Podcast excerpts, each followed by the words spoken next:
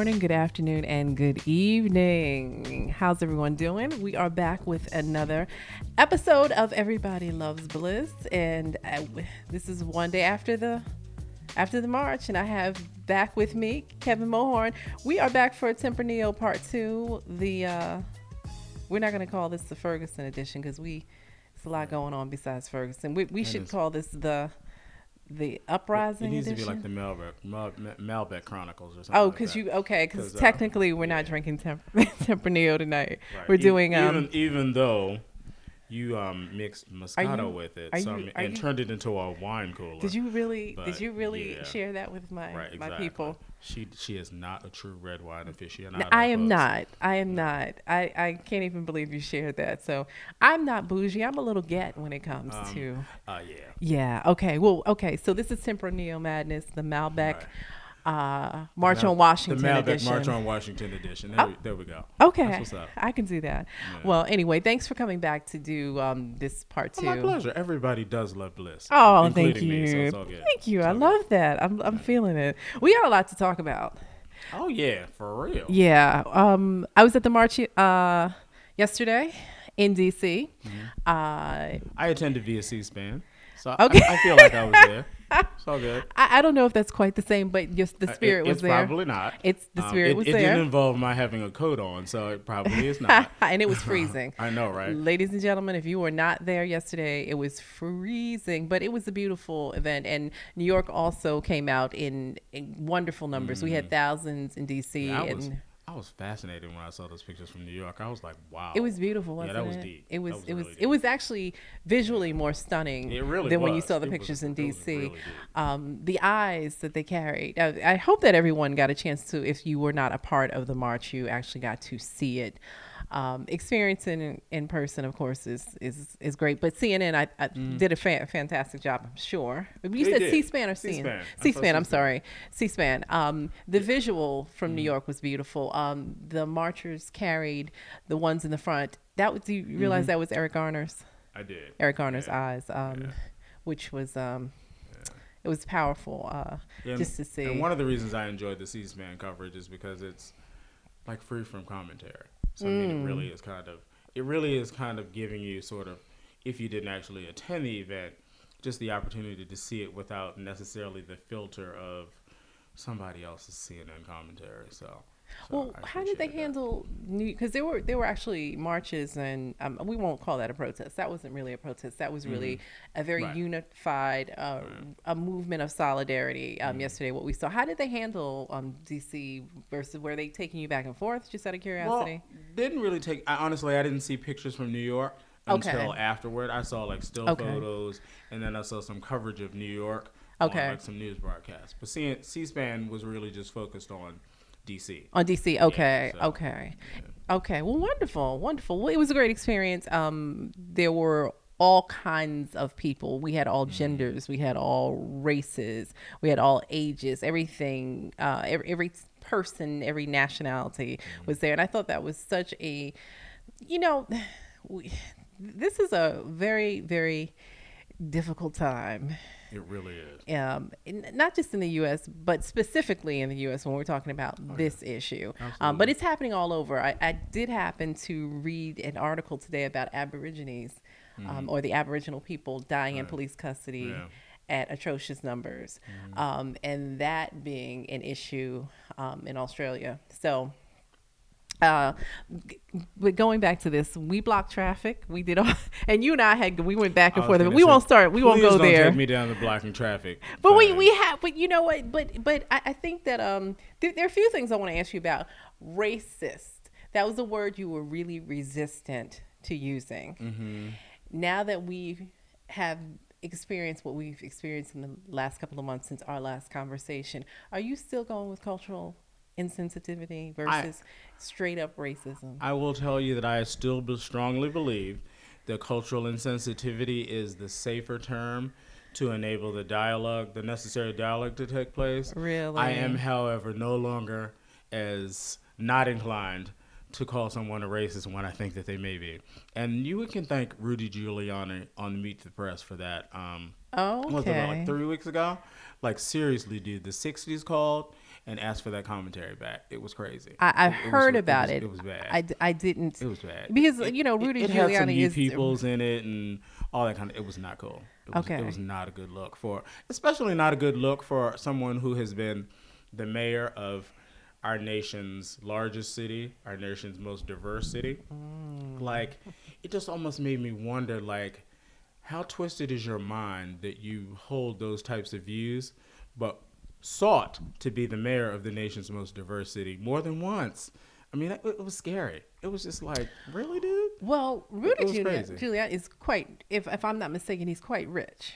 Is he's he's He may- quite rich. he so be, I think that he represents the money and power of New York. Yeah. That's where he. That that was his Yeah, I interest. just- I, don't think it had anything. I, I don't think I he was- wasn't thinking about diversity. I was mortified. You were Morti- mortified. Mortified. Okay.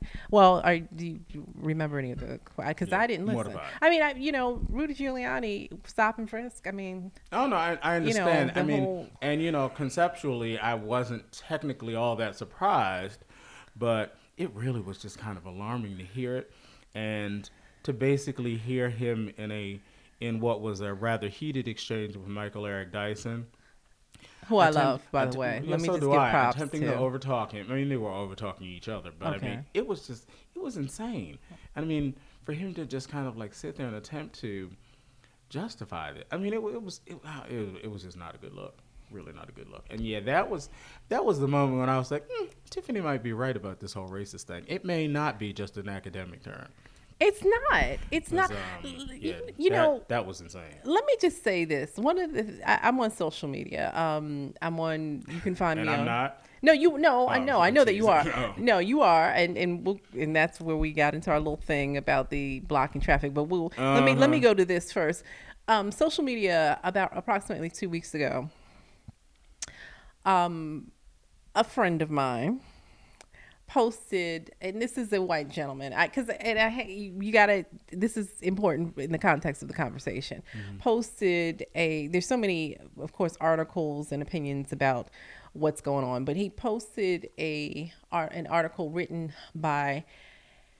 Oh, because he's put it down. He took it down, so I don't have the mm-hmm. information. It was written by a college student who happened to be a journalist, um, new new journalist, and she's also still a college student. And it was basically an article, kind of destroying really the grand jury's reasonings or seeming seemingly their reasonings because we don't really know why they decided to not indict Darren Wilson. So she was sort of breaking down the information, fact from fiction. I guess some of the perceptions of what was in the grand jury information. So sh- uh, he posted, and I just put a nice, you know, like thank you for posting this because I saw some of the comments that were um, that he was getting. Um, some really racist comments, and I just thanked him for posting Right. um, and opening the dialogue. and opening the dialogue. Right. So, of course, I had some backlash from that. I had a, a collective of basically racist Backlash white, about what? racist white, just for me thanking him for the article. I thought it was nice to see in his collective group that he was able to look at it fair and because most it looks yeah, Right. yeah. Yeah, So anyway, so I, I wound up getting into a back and forth with a collective of racists. Hmm. Um, j- it, you know what? At the end of the day, here's the real truth. And Facebook is more personal, I think, than Twitter generally. So mm, one of the reasons why Facebook kind of I have a hard time with Facebook is that to me, I think it's more polarizing, and I think that I feel that way because you tend to know the people on Right, Facebook, exactly. whereas on Twitter you kind of get in, Right, you, you may jump in and have conversation. And- you're following to a large extent people you don't know. Exactly. I mean, Exactly. That you may be curious about. Um, Facebook is, is generally more familiar. So, in this collective were people that I knew. You know that I, I, without telling all my background, I grew up in a um, an area in Maryland that during the time I was there was still predominantly white. Um, and had previous to de- a few decades just before my family moved there had been a WASP area, and really was still was while we were there. Um, and uh, so I grew up experiencing a lot of experiencing a lot of interesting things. We're we're, we're having a time tonight. I know we're having we're having sinus All issues. eloquence is escaping me Yeah, with this mix of whatever I'm drinking. Anyway, so uh, So I, I I took on the fight. You come, you know, I took on the fight. So in in in the conversation, basically, it just boiled down to Mike Brown being a thug. Um, Which, which, by the way, you do recognize to be the new. It's a the, new N word. The new way that right. It's a new exactly, N-word. That folks can call right. Can, can use the N word. He's a thug, it. It- it- which is interesting because someone with who lived in a town like Ferguson, um, which is sixty-seven percent black, if I'm not mistaken, but they have an arrest record for blacks versus whites at ninety-three percent. Uh, he's an 18 year old living in that kind of climate, yet he did not have an arrest record. Um, interesting. Um, he also, there was no one that I know of who spoke up and s- spoke to the fact that he was like none of his teachers, none of the neighbors. I didn't read any conversation or any dialogue from anyone saying they had problems with Mike Brown. Um, Darren Wilson, on the other hand, had some issues prior Right. to actually actually prior to being a police officer in Ferguson. Um, so it's really interesting that this collective decided that this was really about the thug versus the And I- angelic and I white mean, the- cop. And the other piece with Um, respect to that portrayal of Mike Brown as It's so thug, easy and which is- lazy, too. Well, not It's only is it's- lazy. and, it- and it's lazy, and it's also just further indication of the cultural insensitivity that exists in the Racism. media, um, the media bias, because I don't think there was an attempt to p- portray Mike Brown as as a three dimensional individual. there never Um, is. And I think that there was definitely an attempt to portray Darren Wilson as a three dimensional individual simply because of the fact that the media wanted him to not necessarily be seen as villainous because course. it because it made you know as you know when we talk about like black hat white hat kind of thing it definitely makes the story just kind of easier to tell when you can paint it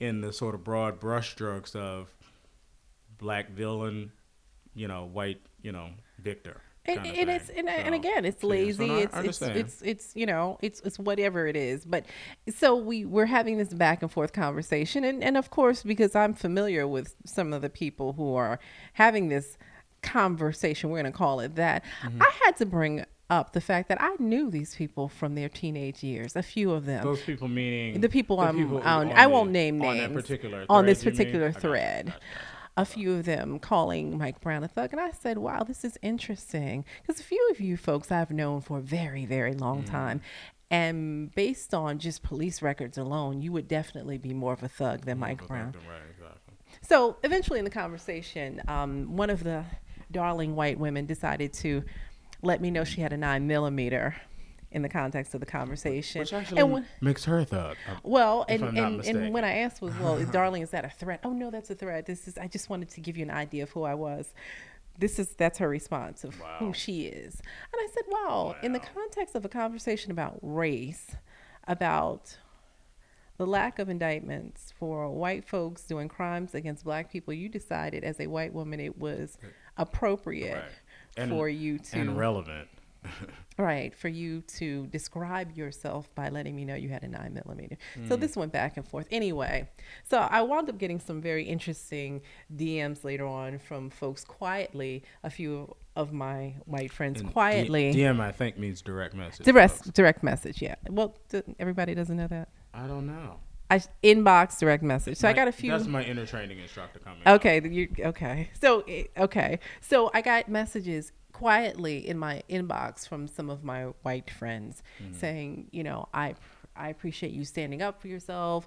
Bravo for you for how you handled it. Thank you for informing. Mm. But they weren't saying that out loud. They weren't saying it, they weren't saying it in the context of the thread. not in the context Exactly, of the and thread, and they didn't post it Right. to me for other people to see. And it's very, very interesting to- Mm-hmm. because on one hand, I appreciate it. I appreciate that you I quietly I decided that you that acknowledge it. However, but yeah. it- However, but it how- definitely definitely has greater resonance in the context of the of the public thread.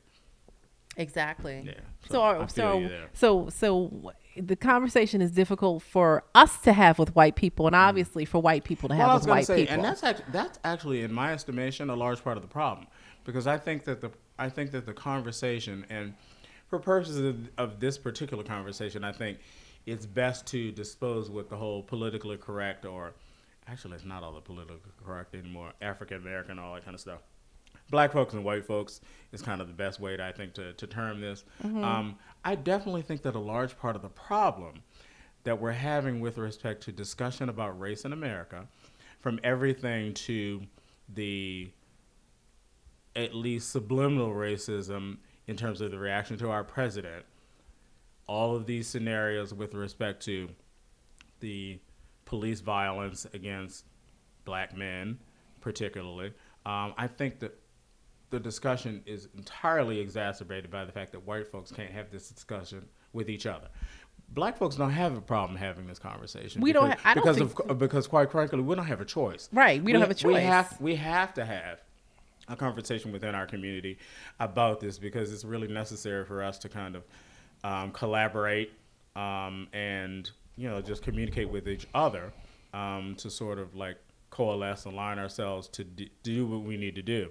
White folks, um, I mean, white folks are definitely seeing, I think, their white privilege slipping away. And well, that's the white privilege. Just that whole term. I mean, it's very hard for some white folks to come to terms with Right.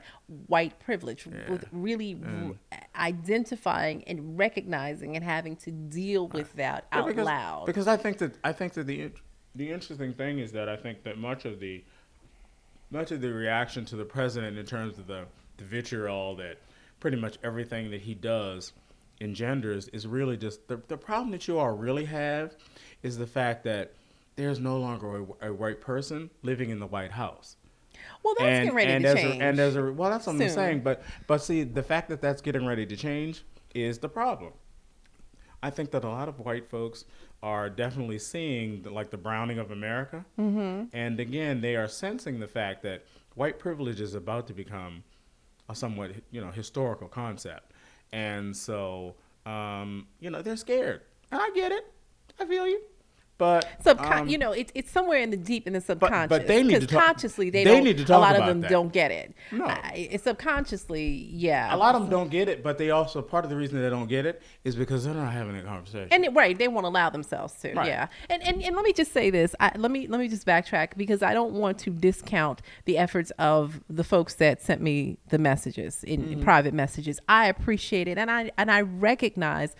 Um, the the real generosity of that uh, it, of sending me the message and the intent the beautiful intent behind that and i appreciate that and i said that i, I responded back with right. that I'm sure you but did. but there's the point still is is that these conversations have got to be had and they've got to be had out loud Mm-hmm. and they're uncomfortable and um, they're painful in a lot of ways, Mm-hmm. but they have to happen because eventually you're going to have it anyway. You're going to come to a point where you're going to have to make some choices. Now, with me, I made some choices to get rid of some folks off of my Facebook. I had to do that for my mm-hmm. own sanity, and I've actually not been on Facebook that much since that time, just because I, you know, again, Facebook is very personal. It's it's a little too personal. Mm-hmm. I think that's that's the problem for me specifically with Facebook, and I know that doesn't do well for the show. I'm sorry for, for everybody that's on Everybody Loves Bliss page because I actually do. Um, do the administration on that page myself. I don't have anyone doing that, so that means when I cut out, I pretty much have cut out of all of the Facebook. But um, Gotcha. yeah, uh, so just to just to share that. But um, these conversations have to happen, and I, you know, it's it's there's going to be a point where you're gonna deal with it. It's gonna come to your. It's gonna come into your living room Right. eventually. It really is. Um, there's also this thing about. Um, you know, folks not understanding um, the importance of Black Lives Matter. They wanted to co-opt and change that to All Lives Matter. Well, And see, that's- I was that- trying to explain. that kind of marginalization of the Black Lives Matter point is part of the problem, um, because it's just kind of like you think Black Lives Matter? Black Lives. No, Black Oh. Lives. Like the failure for folks to acknowledge the individual message of Black Lives Matter And how and important wanting- that is, and wanting right. to lump it in with all, All lives, lives matter, matter, right. is part of the problem. Right, exactly. Because the reality is, um, we cannot get to the point where all lives truly matter until we until deal with right you address exactly. the fact that a bunch of you don't yet seem to understand that Black lives Thank and Brown you. lives matter. Thank you. So it's like you're not yet ready. That step of all lives matter is aspirational. exactly like thank you. We've not yet had the discussion within our go. own individual communities, and then we've not had adequ- adequate, you know, cross sharing of information for that all lives. matter. We ain't ready for that yet. Exactly. So, and and, so, and, yeah. and and no accurate demonstration No. that that's truly that that folks truly understand what that means. What right. I also, I want folks to be very clear. Black Lives Matter is not the new Black Power. It's it's really not that. And I think that that's what people perceive when they see Black Lives Matter. Mm-hmm. That there's this there's this the idea of that is that there's an uprising and it's anti-white. It's not. Yeah, It's mean- really a self-preservation statement. Right, exactly. It's not a it's not a Black Panther movement, folks. Exactly. Dear, dear white people, it's not a Black Ex- Panther movement. exactly. exactly. Speaking of dear white people, I see you have something very OMG. interesting in front. is- And speaking of which, the Dear White People movie I've not seen yet, um, but Mm. it, it it now I've heard it described as the modern day. Um, not do the right thing, but uh, school. Is it School Daze? School Daze. Well, I mean, yeah. it has some similar themes to School Daze. I am actually, as an artist, you know, my whole aspiring writer thing, I just reject the whole need to compare new art. Okay, I, okay. art. Well, So- just to just to put it, just so just to, to give people an idea yeah, of of yeah, I mean, context and and I mean, Yeah. it is it is like the new School Daze in the set that in the sense that it is set on a college campus. and it's about and it's Um, it's an attempt it- to and it- right. enlighten. And it okay, definitely is a light, a, a lighthearted attempts to be a lighthearted view Okay. of the cultural challenges Okay. that are faced in a college community. Um, and so I mean, with to- black kids right, exactly. versus white. Black kids Okay, and white kids versus light skinned to dark skinned. right. okay, yeah. Just to get black. just so to, I mean, it's kind of like you know, yeah. I mean, in that sense, it is. But again, I just hate that whole need to reclassify artists like it's the new version of something. Got you. that I got you. I got you. Because I we, ago. we're certainly not discounting yeah. um, Justin Simien's work. Yeah, because Um, because the film is positively brilliant. I'm just like in awe that this young man, like really really young man, um, just developed such an incredible incredible screenplay. I mean, just it really it was, And re- there's it a was really book. sensational. and you have a book. Yeah, it's- I'm quite it's impressed that he has Dear White. People, a guide to interracial harmony in post-racial America. Post post-racial, of course, by the way, is a farce. Yeah. But um, it's- From the it's man ac- who doesn't even use the ac- term It's racism. actually more racial than, than pre-post racial. Yes, it- indeed. and his name, folks, is Justin Simien, S-I-M-I-E-N. So Okay. take- Was there something in there that. you wanted to share? Oh my gosh, there's there's like a bunch in there, but we, you know we'll Are we'll you let it flow it? organically. Oh, but- okay, but yeah, okay. I, I especially love the whole microaggressions um, chart that really kind of looks at what a lot of white folks say. And- they- and the they- real meaning that of they think Okay. actually sounds like really enlightened, Yes. and that they're like really trying to, I guess, kind of like soft sell their whole cultural insensitivity and kind of what the really underlying meaning of the statement. And- and a lot of times you that happens and and white folks don't even understand. I think that a lot of times I, I now use the term accidental racist Yeah, because I think that sometimes folks just don't get it. Yeah, because it was kind of like a, one of the conversations that I was having on Facebook um, with. Um, there was a scenario where we're having having a conversation on Facebook on a thread about. Actually, it was a thread about the um, the nurse who had treated the Ebola patient and then got on the airplane. Okay. So just when we talk about her randomness turned into like some racial conversation. So anyway, one of the one of the women on on this thread made a response to something that I said with which she agreed with something something like that be right. Nothing else in in her commentary she was trying to be down had- with you, had Kevin. been any kind of colloquial speak. And so She I needed was, to I bring was- the Ebonics I in to make sure you was just kinda understood her Help me clearly." understand why you felt the need to say that. And her next response was, "Oh, I didn't even notice you were black until I just looked at your picture." I'm like, you know, I wish that that made you sound as enlightened as you think it does. Oh, my You are an idiot. You are going to get yourself caught up in some EEOC situation at work, not noticing that somebody's black, That's some and, bullshit. and making an offensive statement. You're gonna get your ass fired. Well, I'm like, what is wrong with these people? Here's the other thing: is that I, I, I- want folks to come away from that. I didn't notice you were black. I didn't notice you. I were didn't notice you were an idiot. How about because that? I no, I think that as we're not trying to be invisible.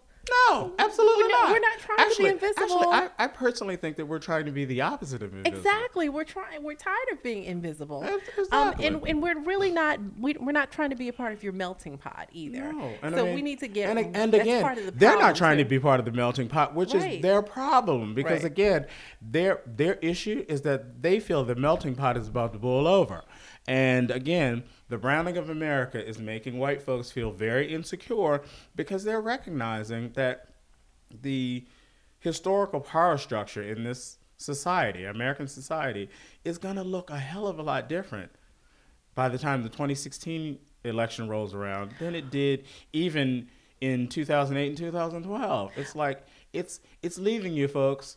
The the top two offices in this land are probably never again going to uh, be occupied by two white men. Let's just face that. Oh, you, th- oh, really?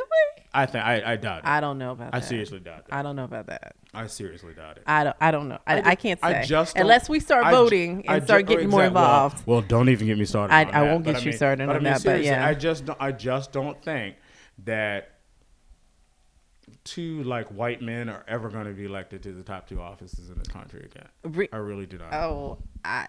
I don't. I. I can't even. I. I, ju- I, I, I, don't just. I just don't think that tickets with two white men are going to be able to garner enough votes to get into power. I just don't.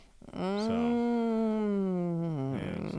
Well, I you don't know. It's okay. I mean, again. I mean, that's an interesting my, statement. My opinion. Doesn't, Okay, do- yeah, I doesn't mean, I- we require, don't have to agree. I think it's your- interesting. Right, requires neither your agreement nor your validation. No, don't get but, smart. yeah, I'm, just I'm saying. I'm just saying it's an interesting statement. Yeah. I, I'm just. I, I no. I, I don't see see see how see what happens when you get a little few drinks in you. See how I know, see how you see how you get. Especially- Don't get like that way. A Malbec wine cooler, folks. Oh my god. Well, let me just say, let me okay, since we keep talking about this wine, let me just get this out of Mm, my system. I love wine. You all know that. Part of this, you know, it's a very important part of the show, but I struggle with red wines. So, um uh Kevin was kind enough to bring the wine this evening. Uh La Finca. Something like that. It- Okay. It, was La Finca. it was gifted um, to me, so I don't, I don't, I don't even know how it was he brought me gifted all, I- all I know and is, look, I'm all not I know complaining. Is a Malbec. Um, I actually brought a different brand, a different type, um, a mulled spice. He didn't want to go with that, so you know I obliged the the guest. Does and that even sound good, folks? Really, seriously. it, it is. It's very winter. Anyway, She's never um, tasted it, folks. I've never tasted it. She's tasted making it. an assumption based on the word spice. That's true. I'm, I'm, but I'm very adventurous with the Okay. wine. I'll try it, and I, I, I decided I would try what you brought in. It was just a little, um, well, we can just- try it. yeah. We can try it next. it's a tasty. You can't really go by me when it comes to red wines. I, I'm definitely a, a white wine girl. So I had to mix a little bit of, um, you know, I had to do a bit of my mixing tonight, which And- is and- something and I I'm- didn't want to it- share. I'm mixing it with cough drops. by the way. so okay, so what happens next? Um, we're having the hard conversations. We're marching and protesting, and you and I had a little issue about blocking traffic. Do we have an issue? No, we don't. But we I want to share that about Oh. um, the importance. I I think the protest and the movement is important. We have people that have been in Ferguson 128 days. I think it's 128 as of today, um, and and the, the the new generation of of activists that that are coming up, and I think it's so important because uh, for a long time I've we've wondered who was going to do something who is going to be and and i think that people are starting to emerge um and that's a whole other issue because one of the things that did happen at the march, and I'm just going to touch on this, is that there seemed to be a little bit of dissension, just a little bit. Um, in the in, we're in the I think we're in the process of changing of the guard when it comes to Uh, You mean who. in terms of like the Who, leaders? who- of- right, the, of the new leaders are emerging. movement? Yes, the new leaders okay. are emerging. And I think it's a little bit difficult for the older leadership. And I think that also what happens is that the older leadership, their offspring, think that automatically because they're the offspring that they are the next That they're in the line. next generation. But they're not because activism is about action. So what's happening is here is that you have these really new grassroots people who have been so active and so beautifully um, involved and enlightened and, and have done a beautiful job in keeping all of us enlightened. Um, and I don't know that the old guard um, has prepared effectively for them and knew how to welcome them in um, at the march uh, yesterday. And I'm just going to wait before I, I say too much about that because I'm hoping that um, there'll be some reflection. And folks, are you okay, dear? I'm- I'm okay. fine. And I'm there'll be some reflection, and that will resolve itself very shortly, and. Right. that, that we won't see any more snippets on um, what was Yeah. that NBC or MSNBC NBC. online Yeah, I um, mean- in reference to that. So, Yeah, but I, what I think I think I'm I, I'm fine with I'm fine with there being a new guard. I really am. I- I think it's- it's time. Totally. I mean, I think I think it happens. I think that I think that the next generation being the the children of the quote unquote old guard. which is partially Does- you, you and because you and I haven't had to do a Right. lot of work. We're kind Oh, of exactly. in in, I mean, in kind of in the almost kind of in the same kind of we've got we're like two Right. generations. But I mean, Um, I mean, there could be an argument that you don't necessarily get as many new much of an infusion of new ideas when it's the children of the, the same people who led the march. I- back I- the I think that's true. I mean, I think that's you know, there's certainly an argument to that end. Um, I, however, um, one of the things that I wish the young people understood is that I just don't think that the whole blocking traffic thing is anywhere near as impo- as is as effective as I get. I get the economic boycotting. Okay. I, however, have issues with the whole blocking blocking traffic. To me, I think every form of protest is ultimately a public relations campaign because really, what you're really trying to do is get people to listen to you. Mm-hmm. And I think that blocking traffic as a form, you know, as a form of like any kind of organized protest, really a doesn't seem all that organized. Martin Luther And- King blocked traffic. Martin Luther King blocked traffic in Selma in the 1960s. That is profoundly different from blocking traffic in a major metropolitan area in the 21st century. The effect is the same. Give me a People are uncomfortable. And the reality is, I still don't think that Martin Luther King was a thought engineer who came up with blocking traffic. but he participated in it. He and participated he support, and he he, was, supported he was the face of the movement. But the reality Okay. is, th- those ideas were probably being driven by other people. But again, Well, kind of where I go with respect to the whole PR campaign piece is, if you if you really, really, really want to get people on your side and get them to support your cause, it is never effective to piss off any segment of the audience that you're trying to win. we let me let me let me speak from someone who has experienced the loss of someone of a brother being shot and killed by a police officer. Hmm. We don't care that you're uncomfortable. Well, Wait a it's- minute. it's let me- obvious me that you don't care because you Let me- stand in the middle let of the damn just say- street. let me just say because you, folks have got to be uncomfortable. Folks have got to be uncomfortable. It is very easy to see me walking on the sidewalk and not see me. Remember, we just had this discussion about being invisible. I so in that, order but- to pay attention, I gotta die in. I gotta stand in. I gotta come into your mall and die in. I gotta block your 14th Street, the main thoroughfare for a lot of people to get to work. Look. I, I get why I understand what you said, and I, I get it. I, I don't totally disagree with everything, but we're looking at urgency. And I think what you said before about voting, we had a conversation offline Mm-hmm. about voting. You are so correct. Sergeant Smith in my last podcast Exactly. talked I- about that I- extensively. I was so grateful to him because the reality is He was on people, target. people act like my statements about voting being an organized form of protest no, you are, are, are waiting so for an correct. e- election cycle. The reality is, folks, if you look up United States courts, every jurisdiction in this country uses voter registration information to impanel petit juries and grand juries.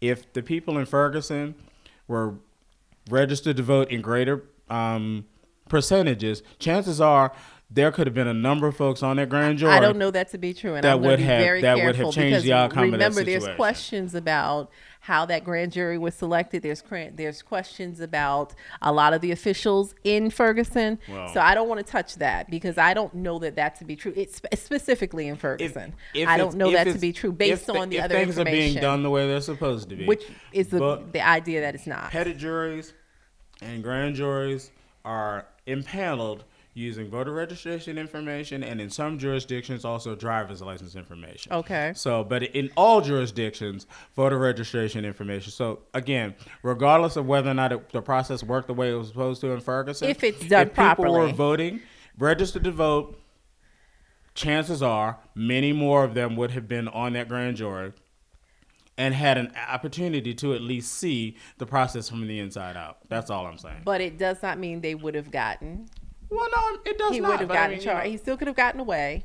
And so, because we're, we're talking about education, which is important, and voting and being registered, but there's an urgency of now. Blocking the street is now. I get it. You you are correct with what you're saying, but I, I got to make you uncomfortable. And and uh, there was a beau- beautiful statement made at the march yesterday, and it is today and every day until we see justice we're going to make you uncomfortable One, that was i don't remember which speaker said it and i that was But see, the, the reality of yesterday's, um, yeah we're not gonna necessarily going to say protest. We're going to call that a march. that was a the reality is solid that- that unified was- movement advertised in advance, and anybody who would have been traveling on a street where that was, where it was known that that protest was probably going to be happening, really deserved to get hung up in traffic. But when you're oh, talking, Oh, you are. when you're really, but You I mean, serious. I mean, because they're, I mean, I oh, mean, it's just kind of like it, it wouldn't have been random, is what I'm saying. But when we're talking about a random protest, These murders that are just random. emerges, I, I get that These they're, I get that they're random. they're random. But Tiffany, if you want people to support your cause, I mean, bless. if you want people to support your cause, um, yes you do not thing. want to lose fans. but you didn't lose people and, and this is not about fans versus Okay. again you didn't lose people people became Fans people are supporters. people supporters became aware with the die-ins people started paying attention with the being blocked into when you're blocked in traffic you pay attention you pay attention what is going on here It is what it is Mm-hmm. And- and when you, and, and either you- you're going to get involved or you, you're Right. not either you're going to still make excuses for these police officers or you're not or you're going to come to terms and say oh i didn't understand this was at this level. I didn't know about tamir rice. Oh i never heard about john crawford. Oh i didn't know and when, this. and when you're the employee of a company with a stringent attendance pol- policy and you get blocked in traffic and you end up being on that one lateness that separates you from payroll, at that point you are no longer sympathetic with the cause. Guess what? That's all I I'm don't saying. know that to be true, but I I don't. understand I don't know I that to be true company- either. I work for a company. We that both work like for the same company. right? That, That was, was like horrible, that. right? And yeah, I can imagine And, I, and too bad because any I would number that of been employees that for that been company that would have just who, been who would have been heated I wouldn't with cared. a blocking traffic and I wouldn't have cared. I'm just saying. and I wouldn't have cared. And I and, and just based on it, it, I it get it. comes to a matter of it's you and I. It's you and I who are in danger if we have the police come to our homes or or. It's you and I who's being mistaken for a criminal or thug. I have on a hoodie and a hat tonight. Mm-hmm. I could be walking down the street and minding my business and easily Understood. mistaken I mean, for a understood. thug. I mean, I, I totally agree. all this luxury And, you mistaken know, for a and- thug. and, I'm the, I, and I'm the and gen- we're still all right, and I'm the gender that's more likely than you to be exactly mistaken for a thug. exactly I get it. and i lost a brother my brother is running look And- look we were look I, I lost my brother in a situation where same kind of story oh we got a call about a robbery Right. there was no call when my brother was killed he was already on the ground before they got the call he was running in a hoodie at night in the rain Right. he was a suspect because he was run he's running he doesn't have an umbrella Right, he didn't have an umbrella. he didn't I- have I an you. umbrella trying to get out of the rain And I, I will tell you, I will, So I will you- you- admit these- that it that I understand your sense of urgency about the situation based on And having been Eric more, Garner's more personally impacted by by the situation. I- I am I have I have admittedly not lost any member of my family or any close friend to senseless violence. So I, I get that you have a different sense of urgency. I still think nothing about blocking traffic is productive in any form. I'm, I'm sorry. It, it, it has we, are gonna have to agree to disagree on Okay, that. because uh, and this is gonna be interesting. We're gonna hear. You know, we're gonna you we're gonna get some mail on this one, but that's Are okay because we get mail on. Well, some. you want mail, don't you? I love Isn't- mail. Isn't that kind of your point? But I hope you, you. But I know you didn't say that because of mail. I know you said that No, because I you said that- really I said think that because I bel- 'cause I- we- outside of this, this pretty, has been a pretty much anything I us. say Yeah. uh, here or in in real life, I say because I you mean say it. because you mean Yeah. it. Okay, well, again, I don't do stunt folks. conversation. Folks gonna have to be uncomfortable. So what's next? This the whole idea of education is kind of funny to me that we need to be more educated about what I, I bu- education doesn't stop a bullet. I, I keep I keep hearing we what are you need more about? education. Like that com- that conversation keeps coming up like With like, by whom or triggered by was, whom? it was it was it was kind of it was in the air yesterday.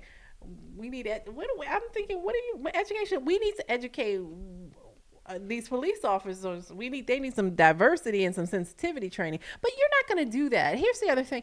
You're not going to really be able to teach sensitivity to someone who quietly or outside of their job belongs to the KKK. So there the vetting process. oh Lord, you went there. the vetting well that that's that's uh, that's a big issue in Ferguson. Right. Right, Um, there there's a lot of uh, and it right now it's rumored, but ask anonymous. And the information they posted um, in reference to a, a few of the police officers in Ferguson actually being part of the Ku Klux Klan, which to me is anyway. Um, so you're not going to educate that out of people. Um, that whole discuss- education doesn't stop a bullet. I just think that that whole, I think in the context of black people, we're always throwing out education. Well- and for certain matters, it, education has nothing to do with white insensitivity in terms of uh, in terms of what we need to do. Yeah. Unless we're talking about we're taking a pedagogy of the oppressed moment where we're educating as the oppressors. But you know that Yeah, I'm fine. okay. It's, it's, it's my lack of Claritin D. It's kind of like you okay. know are you because it's got are you pseudoephedrine pushing in products on my show? Well, yeah, I mean, I don't push products. Well, no, I'm sorry. Okay. It's it's the, it's the lack of pseudoephedrine. Okay. We'll go there. So we won't mention a brand name, but yeah. Um, and let me just say this also, you do know that there, I don't know how, how long this is in, in play, but the federal, the federal, there was a federal judge who did, uh, finally okay restriction, um, for Ferguson. So the police department can't use any chemical agents there now. Yeah, that to was disperse. that was just kind of always insane. I mean, it's just, yeah. So I don't know how helpful that is because if you can still use a bullet, but yeah. Yeah, I so mean- I mean, um, blackout, the blackout Friday worked. the Blackout Friday. You mean on Black Friday? Black Friday, Right. 11% down. Mm-hmm. So I think that is the most effective tool. I, Now, I agree wholeheartedly. and I think that um, there has been talk about folks trying to. I think we. I don't know how we're going to do this because it's hard to take Christmas from folks. That people until the end of the year only shop for necessities. I'm so for it. I, I mean, I've kind of been following that that that plan and that idea because economics makes a difference too. We pull money out of the economy Yeah. I it mean, becomes effective. Folks, you you you're kind of going back and forth with that. well, I you know? mean, the reality is, I. Uh, it's hard to get folks to. it really is, and, and, holiday. that- and that's kind of where I'm going. I mean, the reality is, yeah, you know, holiday need to season in, in this country is such a cultural norm. Gift giving during the holiday season is such a cultural norm that I think it's going to be. I think it's going to be really, really. And I mean, brainwashed or not, the reality is, I think it's. I think it's going to be. I think it's going to be a heck of a lot less effective during effective the, during the Christmas than it was during yeah. Thanksgiving. We have to 'cause I- specifically boycott 'cause I- certain days and- or certain products. And honestly, in all, in all honesty, I hope that people did not claim this for this reason. But the reality is, I couldn't claim having contributed to the blackout on on Black Friday because I never shop on Black Friday. So, um, you know, I mean, there I are some of us who who would do it Yeah. online. Who yeah, exactly. 'Cause So, I mean, would sometimes So I mean, it's kind yeah. of like you know, I didn't, I didn't even do cyber shopping on that weekend. So I mean, I did refrain from that, but I don't ever do like the whole. Well, I don't, I don't do that. But collectively, we, anyway, we but did. yeah. There was a difference But there. yeah, Eleven so I mean, percent. yeah, so I mean, it's kind of like even if even if the people who don't ordinarily do so felt like they were participating by not there was Oh, still obviously a difference. Yeah, but- that's a it's a significant difference. But but this is something that we're going to be able to come back to because unfortunately, uh, Ferguson and we don't even need to call this the Ferguson issue anymore. It really is Mm. Yeah. this national issue of um, police violence, police brutality. We're just waiting. So we're waiting now to see what's going to happen with Tamir Mm-hmm. Rice's situation. Um, there's not been an announcement for John Crawford. Is that correct? Or is I'm there's so many at this Oh, point? yeah, no, I you mean- can't even keep up. I mean, I was going to say the reality is that I can't the, even- The I mean, really. That, the simple fact that you have to have like a spreadsheet to Right. sort of to sort of track the project Exactly, plan for, exactly. for the indictment or no indictment, the It's- the it's- grand jury impanelment, the you know just it that that in and of itself is tragic. And let me just yeah. clarify before before we move on. This is not just about black males. It's black people and brown people. There are so many females Mm. But who have will, been shot yeah, and, and I will also as well. tell you that one of the things I can't remember her name, but from Voto Latino, who spoke yesterday and basically spoke about the issues of the Hispanic population, basically. well, when we say brown, we, three- yeah, I mean, so yeah, so I'm, I'm just saying Yeah. that to that point about the brown people, I was really, really excited to see her introduce that into the dis- into the discussion. Oh, yeah, Because- just last because the week, a Latino gentleman is- was- was shot and killed in the same kind of way. precisely, Because Yeah. the reality is, you know, br- brown is brown. brown is brown. Um, yeah, you know, and, it is. Um, it's just kind of. I was just. I was really, really just thrilled to see her introduce that, and also pretty much, to the extent that she could, sort of pledge the side solidarity of the Hispanic community with that. You know with that, with that, um, you know, interesting is cause. that when I was younger, I don't remember ever even seeing like Puerto Ricans, Dominicans, um, well, specifically those two groups as anything but like kind of the same as black. Like I, I, I- there's more division as I got older in Mm-hmm. you know really defining Latino versus black because you're black Hispanic or white Hispanic as I understood it. So this whole And- that's a whole other thing. But I know I, me, I just never I, I never thought under- of. I, I never had any kind of. I never had really any kind of framework for understanding, or or I guess assuming anything about anybody's ethnicity because I was taught pretty early to assume that everybody I met possibly possessed in their background an ethnicity that I could not visibly detect. Mm. So as a result, I have really never paid. And I mean, this is different from the "I didn't notice you're black." Oh, okay. I I have, was I have, say, general, I I have you're not generally going there. never treated anybody differently. well, it's not about a based- treatment. It's just on- identifying. But, but no, I'm Yeah. saying, but I've never treated anybody differently based on my own perception about what race, what ethnicity they might be. Um, so Well, no, I, You know, I, I'm not like- even suggesting that. I mean, I'm just turning and talking about in terms of identifiers. I, I just never. That was just never Yeah.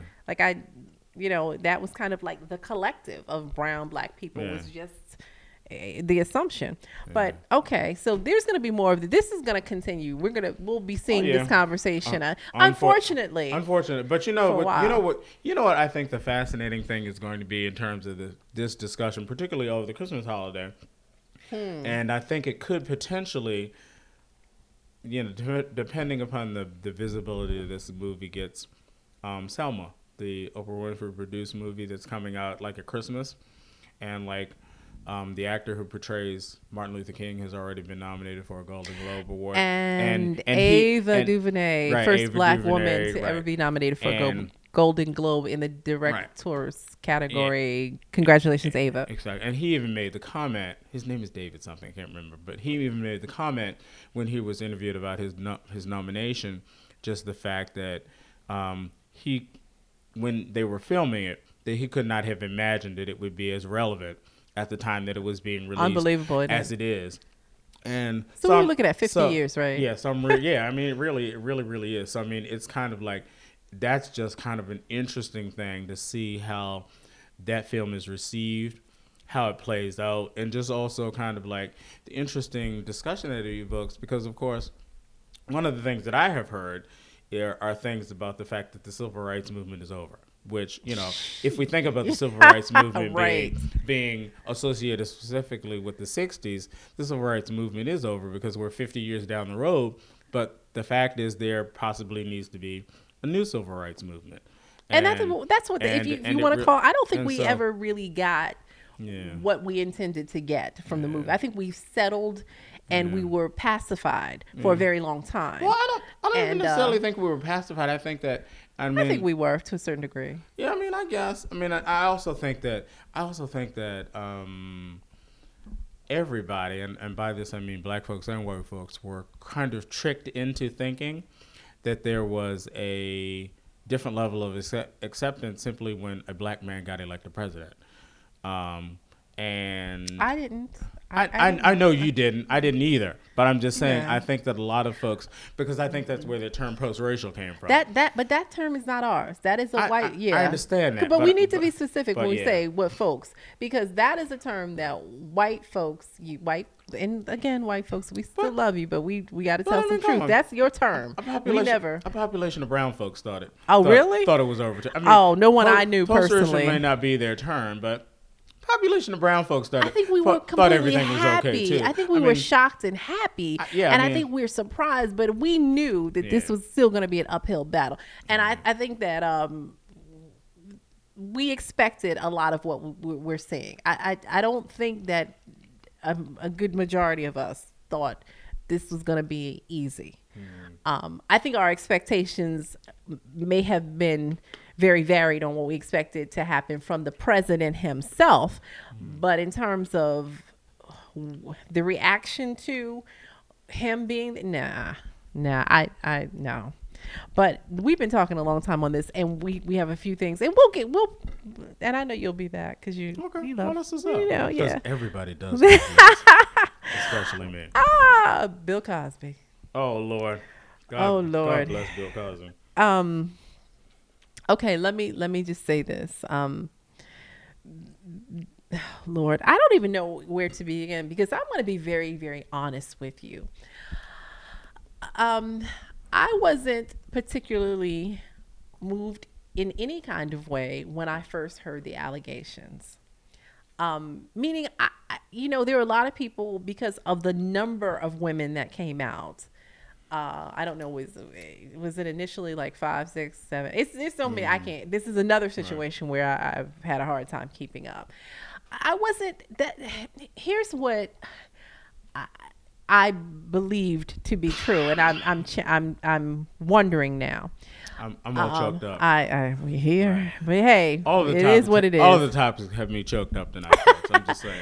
I, I thought that I said, "Wow, Bill Cosby done pissed somebody off," and um, I, and I saw this, and I still, to a certain degree, see this as a Hollywood takedown. Like this is a big money takedown for various reasons. Bill Cosby, you know, America's Dad, um, the Huxtables, all that great stuff, but Bill Cosby has pissed a lot of folks off.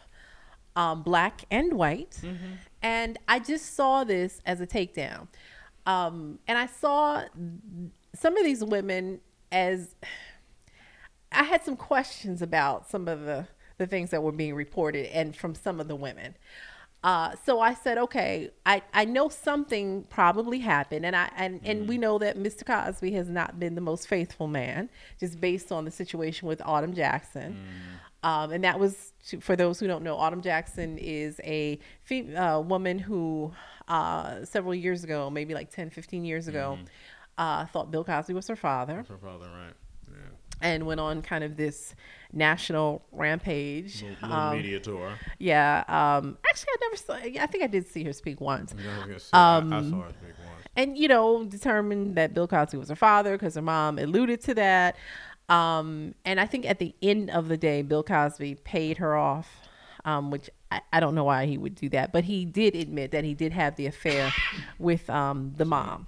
Right. Okay, so we we knew Mr. Cosby Mr. Cosby wasn't perfect, and then Bill Cosby made a few statements that really pissed a lot of people off, Right. myself included, And see, in reference to black parenting Yeah, exactly. and black folks' expectations or the lack thereof, which I think was so inappropriate. But you know, so again, Bill Cosby pissing folks off. He's been um, a philanderer, and here we go, and there's a big takedown. So, and some of the women like Bowman, Miss Bar- Barbara Bowman, and her story. Uh, you know, I'm not saying it didn't happen. I would never suggest that, and I'm not a rape apologist. It, was this one thing. I, I someone kind of suggested that I might be a rape apologist because I questioned a lot of. What's a rape apologist? A rape apologist is one of those. My inner my inner training instructor again. well, that's a term that will get thrown at you if a woman says she's raped and you kind of question some of the information that she presents. Um, and I'm not that because I know I, I can um, I, I can't I, I don't know from experience, but I, I I know as a woman how difficult it is when and I've seen it, I, and I know women women who have experienced molestation and different things. I, I I know the reasons why people don't speak out. I, I, and and I know that women get accused a lot of times for bringing it on some kind mm. of way when they are raped. So I'm, I'm not that, but I also am not a person that is going to hear information and just decide, okay, well, this person is guilty because you made the Oh, no, accusation. Right. And the numbers didn't mean anything to me because I know in conspiracies, and and and, and I'll get back to why I thought that, but I know that. If you are, if there's a big money conspiracy that wants to take you down, You then gon- no- you're gonna you find a going lot of down, and you'll find a whole lot of Right. folks, and the corroboration and similarities of the stories would make sense because that's Mm-hmm. Right, 'cause- how it has to. That's the narrative you want to tell. Exactly. It, it makes exactly. sense. So, no, So, I, agree. mean, I mean, we saw it with Michael Jackson. Um, we saw it. Uh, um, th- there've been other situations where it's happened, but Michael is the is the one that sticks out the most because, of course, after the fact, after he died, and um, some before he died, they retracted their stories. Mm-hmm. A lot of them retracted yeah. their stories. So, again.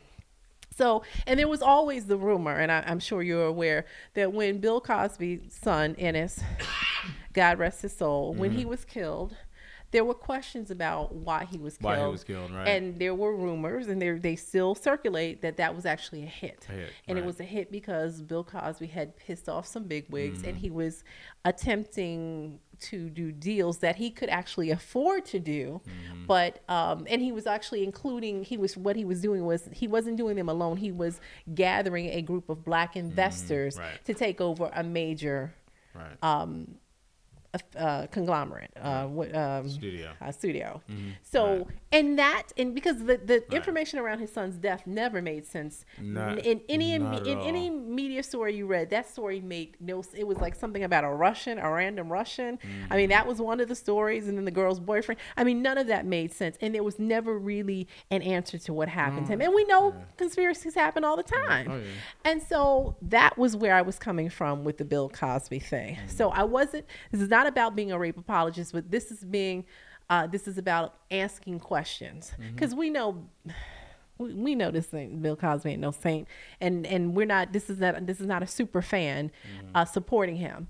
Um, plus, I also was aware that one of the women who spoke out, not just, Bar- well, Barbara Bowman's story, is really about a continuous rela- if you really hear her story it's about a continuous relationship she had with him and i believe that bill cosby had affairs and he might have promised women things that he didn't break. but men do men like sex men Right. want to get sex you famous famous Women, men women sex. like sex too. well that's true let's, just, women let's be clear. women do like Let's be sex. clear. But I mean, you know, and and you know, if I gotta tell you, I, you know, I'm gonna make you a star, Mm-hmm. and you gonna stay with me. And I mean, I, I'm not saying it's the right thing, but I, I can imagine that have ha- that happened. And in the '70s, if he had Quaaludes and that was his thing, and like to get, I could see that too. What I cannot see, and I'm sorry, I'm gonna say, what I cannot see, is Bill Cosby. Now you got me choked up. I'm Right. sorry. In 1971, in Johnny Carson's studio, that he has a wh- first of all, you have a white woman in your dressing room in 1971 in the Carson studio. I don't know if you and you probably know this, but um, Johnny Carson's son, I think it was the 70s. I remember hearing the story in the 70s or maybe it was the 80s. His son impregnated a black woman, and the woman did not get rid of the child. Right. So Johnny was kind enough to not only disown the grandchild but the son too. So and everybody knows that story. That that that's that's something you can Google and and find out. So knowing that Carson was that type, who was powerful, I don't see a black actor in 71 who was actually not on Eyes. I saw Spy was canceled at that time. Mm-hmm. Um, so, and Bill Cosby was famous, but power, I, what kind of power? You're going to have a white woman in your dressing room. You're going to sexually assault her and you're going to tell her you don't want to mess with me because I got. I, I just I cannot mm. see that. I'm not saying it didn't happen. Right. It's a very very yeah. difficult story see, for me to the, take. The interesting in. thing for me is that, um, you know, based on my age, um, if we're talking about role models, you know, most of my role models are members of my family or people I know personally. You know, adult opinion leaders. Um, but if we're talking about like black celebrities who were role models for it. me as a kid, he was it. Mm-hmm. Diahann Carroll was it. Mm-hmm. Um, so when the stories first started to emerge, I think my inner eight year old was really just like devastated. Like, oh my gosh, not Bill Cosby. Um, then my inner like 35 year old who knew all of those um, judgmental stories that he did, those right. judgmental rants that he went, went Ooh, on that you were just mentioning, yeah. were kind of like, is dude really after being that judgmental? Gonna allow himself to go down with this kind of stupidity. Hmm. Um, so those were kind of the levels on which I sort of was impacted by the stories. I will tell you that I think that my inner eight year old didn't really want to pay too much attention to the details. So I didn't have all the details of the stories like you know the one you're talking about. I, I just started show and that sort of I stuff. just started getting information. But but yeah, I mean it's just kind of like didn't really take in that much detail. I knew that the number of women was piling up. Um, I was I was um, uh, how do I put it? I was reluctant to kind of like buy into the whole conspiracy theory thing because after all of the quote unquote victim shaming of Janay Rice that so many people um, I guess, kind of got accused of doing. I was really careful to skirt the whole issue of victim shaming mm-hmm. and saying that this was a conspiracy theory. But the reality is, unfortunately for me, um, right, wrong, or indifferent, the the fact that Beverly Johnson, who, you, yeah. who has yeah. absolutely, positively nothing to gain by making this admission or or sharing this story um, I equate Beverly Johnson coming out to if Phylicia Rashad came out. Exactly. I mean, yeah, I mean, it's, it's, just kind of like. And I don't know if that's fair or not, but and, truly, and, truly, that's how I weight But that. I mean, the reality is, unfortunately, yeah. we're talking at this point about a woman who has absolutely nothing to gain, a woman who would probably not really even be part of any. She would not be sought to be a witness testimony for anybody's conspiracy. Um, it would be very random. Yeah, seemingly, I mean, seemingly, I, mean, I should have like, to say. Beverly Johnson's story was just disturbing to me because again, the detail, right, right, wrong, or indifferent, the detail and just it just lent credibility to it the did. argument. I'm it really still not saying it happened. I'm not either, but um, it's it's but and it's corroborable because exactly. when you talk about being fed by um, a staff two times, um, she gave the details of the location exactly. of the exactly. espresso machine Precisely. and the the uh, yeah. elaborate. So we at least and, know she was and, there. And the other thing too is that what I suspect, I don't know this to be true, that I suspect the Vanity Fair blog, quote unquote blog was really an excerpt from the autobiography that she did because she indicated that she was going that to. she wanted to tell that story mm-hmm. when she wrote her, her autobiography, and editor publisher wouldn't allow it because they're like, you can't tell this story. Um, right. No one wants to be sued by the Huxtable. Exactly. right. Exactly. Nobody wants to be sued by Cliff Huxtable. So I mean, I believe it largely because I felt that the detail of the story contained the nuance that it would, the level of nuance that it would have if it had in fact been a disclosure in her autobiography. Mm-hmm. Um, and I don't know. I don't think that anybody in the, in the context of writing an autobiography, which really like the whole point is to kind of like be an open book about your personal truth. I just don't think that anybody lies about anything in their autobiography. Well, I, I won't I say mean, that. People but... may exaggerate, but I don't. I don't think. I don't think anybody makes up stuff. I just think that's silly. I just think that her story is the information and the detail was really what, um, and and the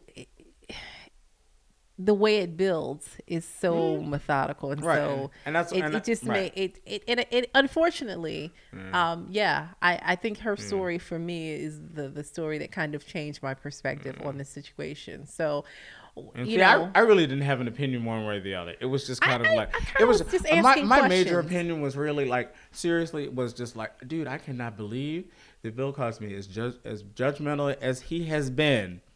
Is being accused? Is being accused of, or or has kind of like if he did in fact participate in said behavior i can't even believe that he did something like this and then was years later as judgmental as he was like dude i would have oh. been, i would have been like way well, quiet that i would have i would have killed humble. all of those i would have sat on humble. all of those editorials well um just like no here's what's interesting is that his newest statement first of all what we're looking at if this is true is psychopathic behavior. You're looking at because mm-hmm. what's it's it's really interesting because you're you're looking at a person who from the stories when the women realized what's going what was going on and fought back didn't like attempt to he no, there isn't an attempt he, to he, rape. He like released he, them and threw them out like just usher out. Right which is a very strange response. So i you know there wasn't a force I, I, I it, it's just it's just bizarro. So it's it's it's just on another mm. level of and and, and he the, uh, the other thing with and then the other too. the other thing that's really just to me as disturbing as the allegations of the the sexual predator piece is really just the whole drug abuse piece. I mean, the fact that you would have well, th- that wasn't surprising that he would have quaaludes in the oh seventies. Oh god! I mean, you know. I mean, who didn't who didn't have drugs in the seventies? This was this was Cliff Huxtable. Well, yeah, and, and, that's the part that hurts me. You're messing like, up oh my, my you're messing up my childhood memories now. You're messing up the your, your, your Huxtables. Your yeah, is so terribly tarnished. Yeah, it's it's done. And yeah. I, you know what's unfortunate though is that that it, it it really stains that whole legacy of the Huxtables because that and, really and was a unfortunately great, it's also staining the bank accounts of the cast members of the Cosby Show were, because I would because think they you were know they, residuals. they have yanked they have yanked um, syndicated reruns of those shows in a couple of markets. Um, most markets except what uh, yeah, most so, channels I mean, except what only so BET like, still is. Right. I mean, it's it's bizarre. but you know his statement, his the statement that he made was it today or was it yesterday? Um, I, I, know what statement you mean. Okay, the statement basically is, and I'm gonna paraphrase. Basically, is um, that he expects. he Here's the word that really is like nails down the chalkboard. Um, that black media will uphold the excellence of journalism and remain neutral. Yeah. Wow, that takes and a lot of. Instead of being like, "Thank you." Oh, that's what I was going to say. And you know, my, my thing, my, my thing when I saw it was trying like to maintain he, neutrality. He meant, to, he meant, to, thank the black media for maintaining well, neutrality. Well, that's not what right? he said. And, and he's no, very no, he's very know, smart about that, words. I know that ain't what he said, and I know he's Mr. a pretty yeah. He's a pretty deliberate communicator. But He's I was a like, very deliberate he really, communicator. really meant to thank the black media. Yeah, right? but that's not what he did. He Yeah, was like, it was almost like, don't. It's like, don't challenge Yeah, me. Wasn't that like just- the nerve, the audacity of that statement? And, and that's and, and that's uh, again a continuation of what I think is kind of makes makes it seem like he's very psycho. Like And, there's really yeah. something underlying here. And even beyond psycho, I just find, I just find an attempt for to by any artist yeah, to manipulate, to censor or manipulate the media, or to censor or manipulate anything, censor anything, um, any kind of communication form. I just that is just so foul. I mean, it's just kind of like his behavior right now. I mean, even independent of whether or not he is Guilty or not. yeah, guilty or not of the you know That the, statement the alone things of which he's being is accused. damning. That statement alone was just kind so disturbing to me. Like you, dude, you are not the person that we thought you were. No. Yo, you are more. You're way more. Now we knew you were arrogant based on those Exactly, statements, but- but you are. You are you- really. you um, I'm are- gonna go here. You're, you an are- asshole bro, level. You are trying it. You are- you are I mean, ass you are level try- at and- this and- point. And it's just kind of like the other thing for me that's just really oh, I just, disturbing. did I just say that? Why? I just suggested Bill Cosby is an asshole.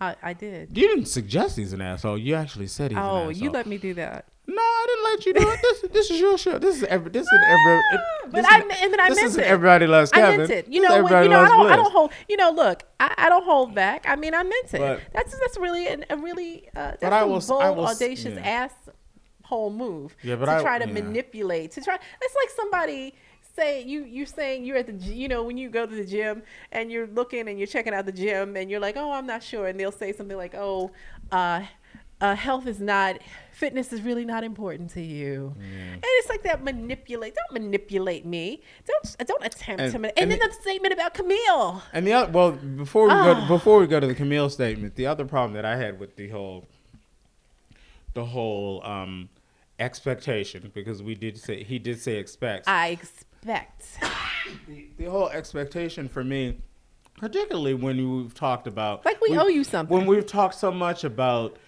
the expectations that the African American African American or the brown community has of being taken seriously with respect to our arguments about about you know justice. Um, exactly. for you, Bill Cosby, to say that you expect that the media is going to remain neutral, basically subliminally suggests that your bad behavior ought to be good enough and that or, or the fact it. that you're black Right. ought to be good enough for us to sanction your behavior, Right, exactly. overlook it and not report it. And that to me is just disturbing. It and is. again, it is just is. further evidence It that Bill. Cosby is not the person that we thought it oh, was. Oh, he's not. And I mean He's not Cliff Huxtable. That's just- That- and well, that's the and I mean- He's and I not mean, Cliff Huxtable. You know, I've got the intellectual capacity to recognize that, and I think most people do. I but I we- but I still think that I still think that the actor who portrayed Cliff Huxtable um, did incorporate enough of those values into his brand that he now just seems again totally not like the person exactly that we all thought he Exactly. was. Um, Exactly. it's just it's just ridiculous. and the ridiculous. comments about Camille Oh God. I and again I'm paraphrasing I have them in front of me um something to this someone asked how she was doing and um something to the effect he said of she's maintaining in love and womanhood it was No, strength, it was strength. it was, Tell- it was love me. and the strength of womanhood. the strength of womanhood And oh, he said he said love and the strength of womanhood, or the strength of womanhood and love.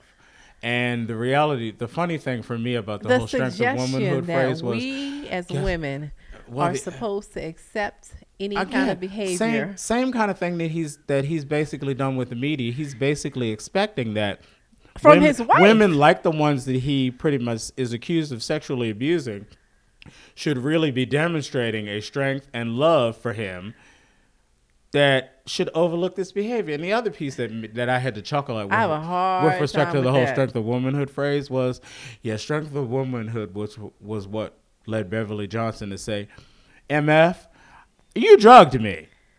So Right. how about you need to be careful about strength of womanhood, brother? But wasn't it interesting about when she talks about the conversation when she finally calls back to the private number that she got from Bill Cosby, allegedly, Mm-hmm. that Camille answers the phone and was like, "Oh, it's late." Like basically, ba- like basically, bitch, why you calling my house at this time? I'm trying to Mm-hmm. get to my husband. We're getting ready to go to bed. So we know that Camille demonstrates strength when she when, and I'm not suggesting that she knew, but this is it's it you know the, the Sandusky-ish, Mrs. Sandusky kind of how do you not know questions. And here's the other thing. Here's the other thing. There's a small collective of actors in that group. Uh, Belafonte, Poitier. I would suggest maybe Flip Wilson at that time. The questions about did any who knew, some, some if this went on, I can't believe no one knew.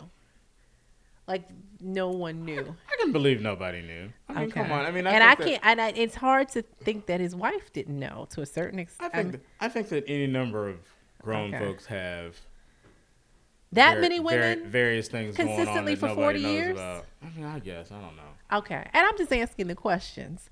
I'm just asking the questions. And we've been talking for a long time. So we're waiting to see. So guilty or not? Do you have a de- do you have a definitive? No, I mean, I'm, I'm I try not to be as judgmental as Bill Cosby. So I, I think um, that I think that Bill Cosby did some things. I mean, I'm just not I- yeah, I clear mean, on what. I, I just, I mean, But I he just- is guilty of being think arrogant the- as hell. I just think that where there's smoke, there's fire. Um, I think that there are now officially too many stories on the books, whether whether it started out as a cons- uh, conspiracy theory or not. I mean, a- or conspiracy or not. I just think that there are now too many stories on the books that have similar nuances. Well, see, Um, that, that to me was I was I was building that into the conspiracy, but his arrogance, But see, is, again- his arrogance is But is his Jo- arrogance but is Beverly speaking to. Johnson's story has similar Right. nuances, and again, we've Well, she we've, has so many we've already details, yeah, established that that, she's- yeah. she is probably not part of the conspiracy. So that's what I mean when I say so many of the nuances are now like kind of corroborated by the person that we're pretty convinced is not part of Is not part of not the- potentially part of any conspiracy. So because mm, yeah, Miss no. um, Janice Dickinson, she she I don't know what well, she, yeah, I mean, we we we I'm Yeah. sorry, Janice, but you are Yes, known for your drug behavior. So drugs from Bill Cosby wouldn't be a problem.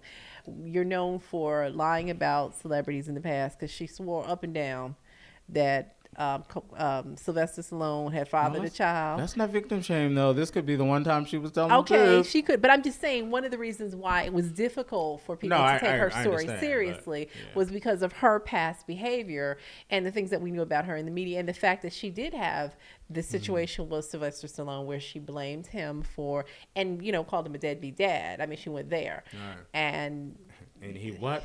And he was You not, the, not the father. father. So you know, so that's why it wasn't That's about nice. you know it was it was it was the past behavior, but. We have been talking a long time, so let's let's talk God, about this we? one. I don't know. It just feels like it. Um, Al has kind of been. I was gonna say Al been- thinks we've been Al's been, you know, thinks we've been talking a long time. Or my producer there. One last one before we wrap up. Hmm. Mark Wahlberg. Yeah. Mark Wahlberg wants a pardon for his bad behavior in the past. Um, Well, his, I'm gonna- I'm real, gonna- real, real quick. Um, my, my thought based on the themes that we've already explored. Yeah, he's white. He'll probably get it. okay, does he deserve it? Do you do you think he should get it? Do you think he deserves a pardon? Do you know what his crimes were? I know what his crimes were. It is really hard for me to, to talk about what anybody deserves when. Do, you think I mean, that seriously. do, do the No, average I'm- people I'm get saying- pardons for you know just because they but and he wants a pardon so he can build his brand. That's the other thing. He wants a pardon to make money.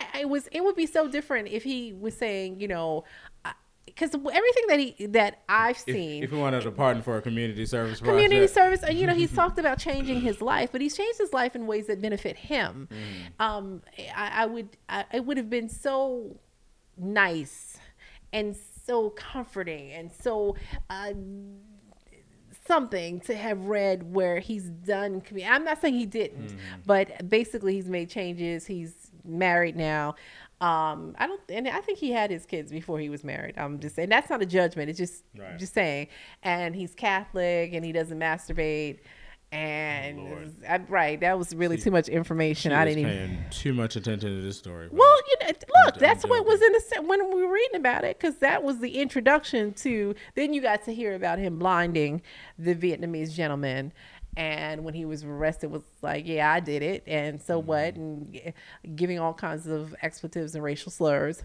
and about him. Uh, harassing and basically torturing um, a family of three young black children. I mean, so much so that they went on a field trip and he kind of followed them and harassed them in front of the, the chaperones. In I the mean, chaperones, right. yeah. Yeah, no. um, and it was just interesting. But you know what? This is another thing about the whole Mark Wahlberg. It kind of goes back into the story about race and racism. Exactly. And And, that's how- that's that's kind of where I was getting ready to go. and how it's, it's how rough to say racism he deserves is it because because Mark Wahlberg on one hand appropriated black culture, absolutely. had sex with black women on one hand, Mm-hmm. then on the other hand Was- was- participated was, quite in possibly abuse. secretly intolerant. not secretly, uh, participated in abuse and disrespect of black people. Exactly. No, So, exactly.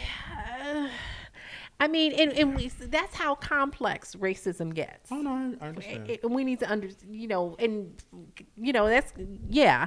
So he changed his life in ways that helped him. I mean, it made him more marketable.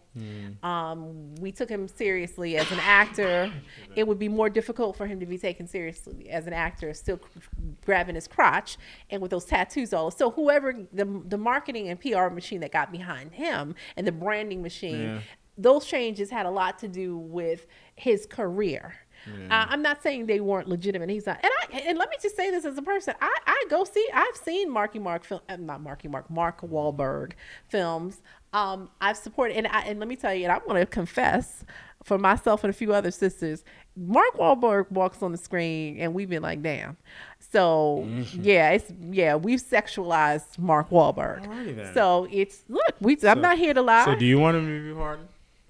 Not necessarily, no. And and and this is from someone who supported him and yeah, who's who's seen that body and and had to wipe the corner of my mouth. Yeah, I'm Right. gonna tell you, but I don't know that I, I would. You know what I would like to see? I'd like to hear from the victims. Yeah, here's here's my here's my thought. Uh, that's who I'd like to And hear I don't from. I don't really have a thought any more complex than this. If Eric Garner could be killed for sing, selling single cigarettes on the street in Staten Island, Mark Wahlberg doesn't deserve to be pardoned for a damn thing. Okay, I'm just saying. okay, okay. Just And. I, I, you know, and he's got to understand that. I mean, and, and and really, he wants the pardon to build his brand, not because he thinks and, he's a different and Eric, person. And Eric Garner felt like he needed to sell cigarettes as part of his effort, single cigarettes on the street as part of his effort to feed his family. to feed his family. Well- and and stupid people like racist people like Rudy Giuliani are probably the people who put in to effect the dumb law that selling cigarettes, Right. single cigarettes on the street was an offense for which you could even be arrested. I mean, Right. just duh.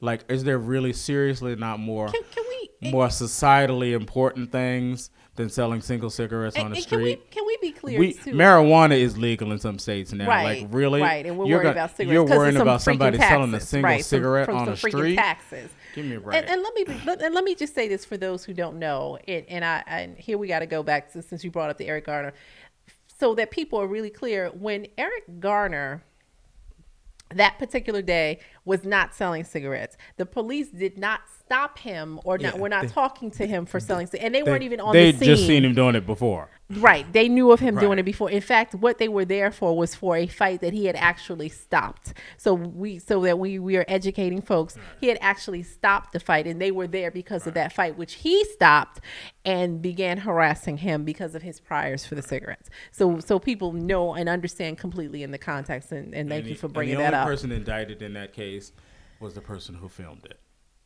exactly. Exactly. Think about that. Yeah, exactly. And and do we we we won't even talk about two of the witnesses in Ferguson, two of the young black African American Mm-hmm. gentlemen being killed and under mysterious circumstances. See, we we go back and forth. See, Oh my God. I there's know. so much But- going on. We're but- supposed to be wrapping we, up. We need to wrap up. We need to wrap up. Um, okay, so you're feeling, and I agree, Mark Wahlberg, and I, and again, and I'm saying this from a person who who thinks that Mark Wahlberg may have changed his life. I'm not saying he hasn't, but I don't know that Mm. You should. hasn't I either, haven't but- but I don't know that you deserve a pardon because you want to make some more money. You want to build an empire. Yeah. I, I think that the the people that were violated, and especially the gentleman, you have a gentleman who was blinded.